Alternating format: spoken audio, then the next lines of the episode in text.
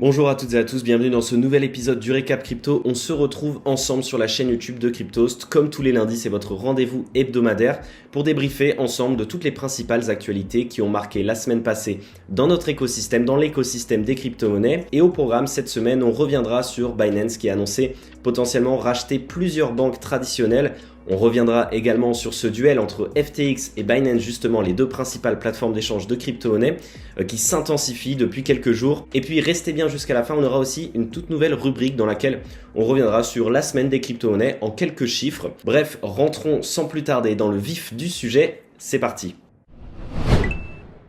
Et on commence cet épisode du Récap Crypto en parlant du géant des crypto-monnaies, Binance. Non contente d'être la première plateforme d'échange de crypto-monnaies au monde, Binance a annoncé cette semaine qu'elle s'attaquerait désormais au monde de la finance traditionnelle et aux banques traditionnelles. C'est en tout cas ce qui ressort d'un rapport de Bloomberg qui a été publié au début du mois de novembre. L'information vient directement du PDG de Binance, Chengpeng Zhao, aussi appelé CZ ou CZ pour les anglophones, qui s'exprimait lors de la conférence Web Summit à Lisbonne où il expliquait donc, je cite, il y a des personnes qui détiennent certains types de licences locales, de type service bancaire traditionnel, des fournisseurs de paiement et même des banques. Nous nous penchons sur tout cela. Et selon Changpeng Zhao, cette initiative aurait surtout un intérêt pour les banques elles-mêmes. Ce que nous avons observé, je cite à nouveau, c'est que lorsque les banques travaillent pour nous, nous conduisons beaucoup d'utilisateurs à elles. La valeur de la banque augmente donc de manière exponentielle. Ce qu'il explique également, c'est que Binance serait intéressé à la fois par des participations minoritaires, mais également euh, par des acquisitions entières. Et puis, il en a profité également pour pointer du doigt l'intérêt renouvelé et grandissant de ces institutions financières, euh, notamment Goldman Sachs ou encore JP Morgan, qui ne cachent plus leur ambition de se lancer dans le monde du Web3. Et puis, pour rappel, vous vous en souvenez très certainement, puisqu'on en a parlé ensemble sur cet épisode du récap crypto, Binance n'avait pas hésité à rappeler qu'elle ne souffrait pas du tout du bear market et qu'au contraire, elle avait même un milliard de dollars de côté prêt à utiliser pour faire l'acquisition de plusieurs entreprises et potentiellement donc maintenant de plusieurs banques traditionnelles. Alors la question maintenant c'est est-ce que Binance s'offrira-t-elle une banque à l'avenir? Eh bien, la réponse, elle est potentiellement oui, puisque vous le savez très certainement, Binance, par le passé, a déjà réalisé des rapprochements avec euh, des institutions du système financier ou bancaire traditionnel. Et puis, on le sait également, Binance souhaite créer cette plateforme tout en un où les utilisateurs de demain pourront euh, détenir des crypto-monnaies, mais détenir également des actifs traditionnels, épargner ou encore utiliser leurs crypto-cartes Évidemment, cette actualité a également fait grincer des dents pas mal d'investisseurs en crypto-monnaie, puisque celle-ci va à l'encontre même de la décentralisation prônée initialement par Bitcoin, et puis parce qu'ils y voient aussi pour Binance l'occasion de devenir la banque du monde financier de demain, si celui-ci venait à passer par les crypto-monnaies. On enchaîne avec une actualité qui a déjà beaucoup fait parler et qui pourrait impacter véritablement notre écosystème à l'avenir. Binance et son PDG Chengpeng Zhao semblent prêts à livrer une véritable guerre à FTX, qui pourrait déstabiliser l'exchange centralisé de Sam Bankman-Fried. Pour remettre un petit peu de contexte, Binance avait participé à un investissement stratégique dans FTX en décembre 2019 et avait revendu ses parts pour 2,1 milliards de dollars en token BUSD et en FTT. Et justement, cette semaine sur Twitter, CZ a annoncé que Binance s'apprêtait à vendre ses FTT. Dans la foulée, un énorme transfert de plus de 20 millions de FTT, soit 530 millions de dollars au moment des faits, a été repéré et effectué depuis un portefeuille inconnu vers Binance qui pourrait donc certainement avoir été réalisé par Binance elle-même.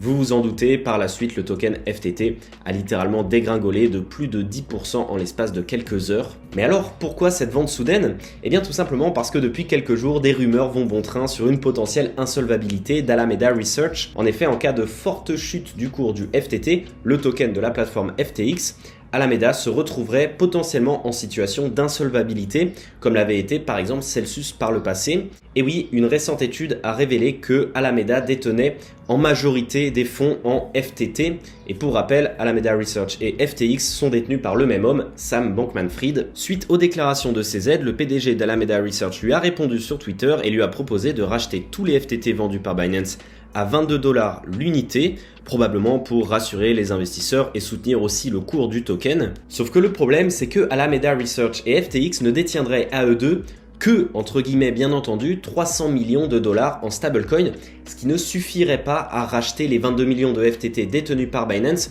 au cours actuel. Évidemment, vous vous en doutez, ça fait une très mauvaise pub pour la plateforme d'échange de crypto-monnaies FTX qui semble actuellement faire un peu les fonds tiroirs pour essayer de réunir euh, quelques millions de dollars pour essayer d'atteindre cette somme. Alors, est-ce que Binance cherche à déstabiliser son principal concurrent? C'est fort possible puisque vous vous en doutez, Binance aurait pu décider de vendre ses tokens FTT en OTC, c'est-à-dire euh, sans en informer qui que ce soit et donc sans contribuer à ce FUD. Mais la stratégie choisie par Changpeng Zhao a été complètement différente et semble donc véritablement impacter FTX. Jouerait-il que nous continuerons sur Cryptos de suivre ces actualités et de vous informer sur euh, cette bataille que se livrent actuellement FTX et Binance quotidiennement sur le site internet de Cryptost. Alors que Meta avance petit à petit sur l'intégration des tokens non fongibles, des NFT, sur ses différents réseaux sociaux, le groupe a annoncé cette semaine que le réseau Polygon Matic avait été choisi et retenu pour l'intégration des NFT sur Instagram. Alors je vais essayer de vous expliquer un petit peu en quoi ça consiste. Alors dans un premier temps, ce qu'il faut retenir, c'est que seule une partie des utilisateurs aux États-Unis pourront euh, tester ces nouveautés. Ces fonctionnalités, elles comprendront notamment une boîte à outils complète qui permettra facilement aux Instagrammeurs de euh, minter leur NFT directement sur le réseau social. Fait assez intéressant et qui fait aussi écho à la stratégie qui avait été employée par Reddit par le passé, je vous l'avais expliqué dans le dernier épisode du Recap Crypto, c'est que Meta a annoncé qu'ils allaient prendre en charge l'ensemble des frais liés à la blockchain pour toutes les actions de mint d'achat ou de vente des NFT.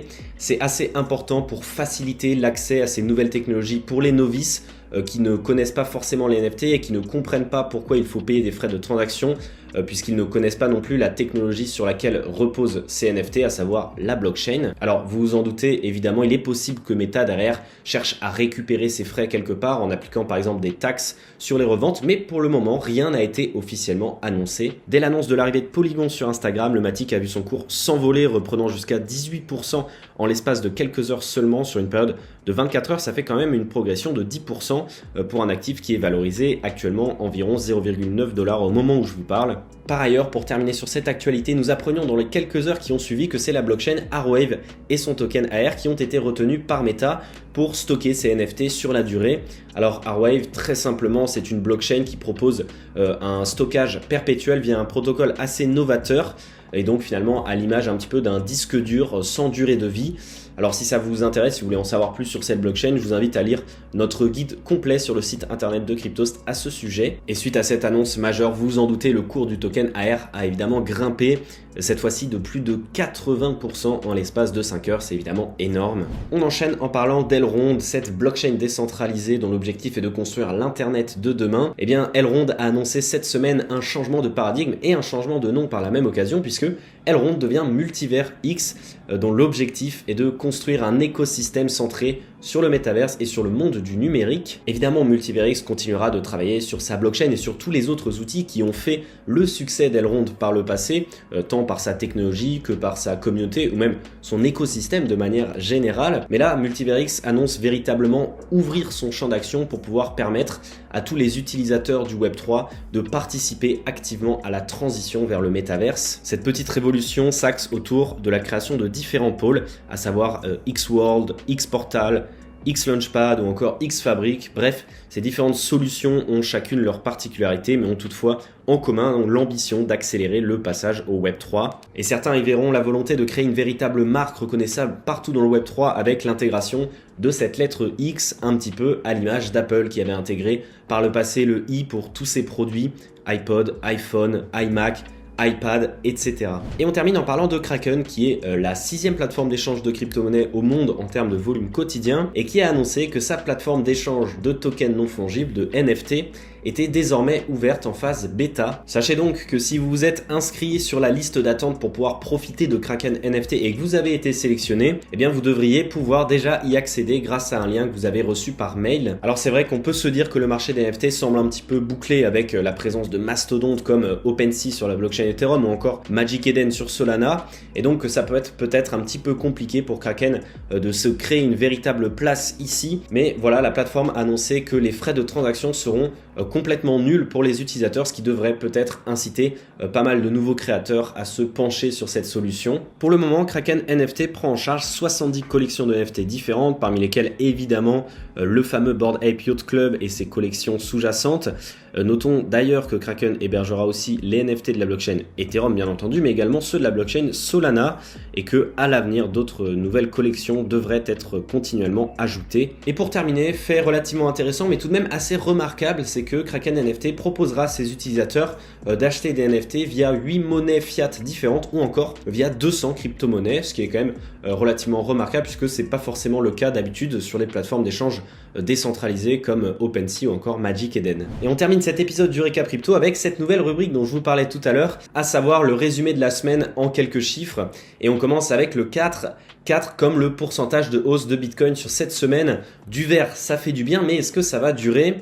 Eh bien, je vous invite à consulter la vidéo de Vincent Gann ce mardi qui va vous apporter toutes les réponses nécessaires et toutes les réponses à vos questions. 760 millions comme la quantité de dollars dérobés via différents hacks dans l'écosystème des crypto-monnaies sur ce mois d'octobre.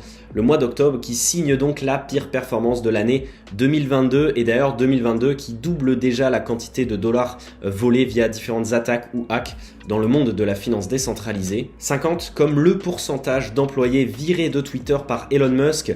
Et oui, le milliardaire et nouveau patron du réseau social s'est littéralement séparé de la moitié de ses employés pour des raisons financières, selon lui, Twitter perdrait actuellement à peu près 4 millions de dollars par jour. 25, comme le pourcentage de hausse du token FTM de l'écosystème Fantôme suite à l'annonce du potentiel retour de son fondateur André Cronier, également connu comme étant l'un des pionniers de la finance décentralisée telle qu'on la connaît aujourd'hui et qui avait disparu il y a quelques mois jugeant que l'écosystème des crypto-monnaies était devenu tout ce qu'il détestait. Et enfin 7 comme le nombre de startups du Web3, des cryptos et de la blockchain que Mastercard a annoncé ajouter à son incubateur, une preuve supplémentaire que le réseau de paiement s'intéresse véritablement au Web3. Voilà, c'en est tout pour cet épisode du récap crypto, j'espère qu'il vous aura plu, on a fait le tour de toutes les principales actualités qu'il fallait retenir cette semaine dans l'écosystème des crypto-monnaies.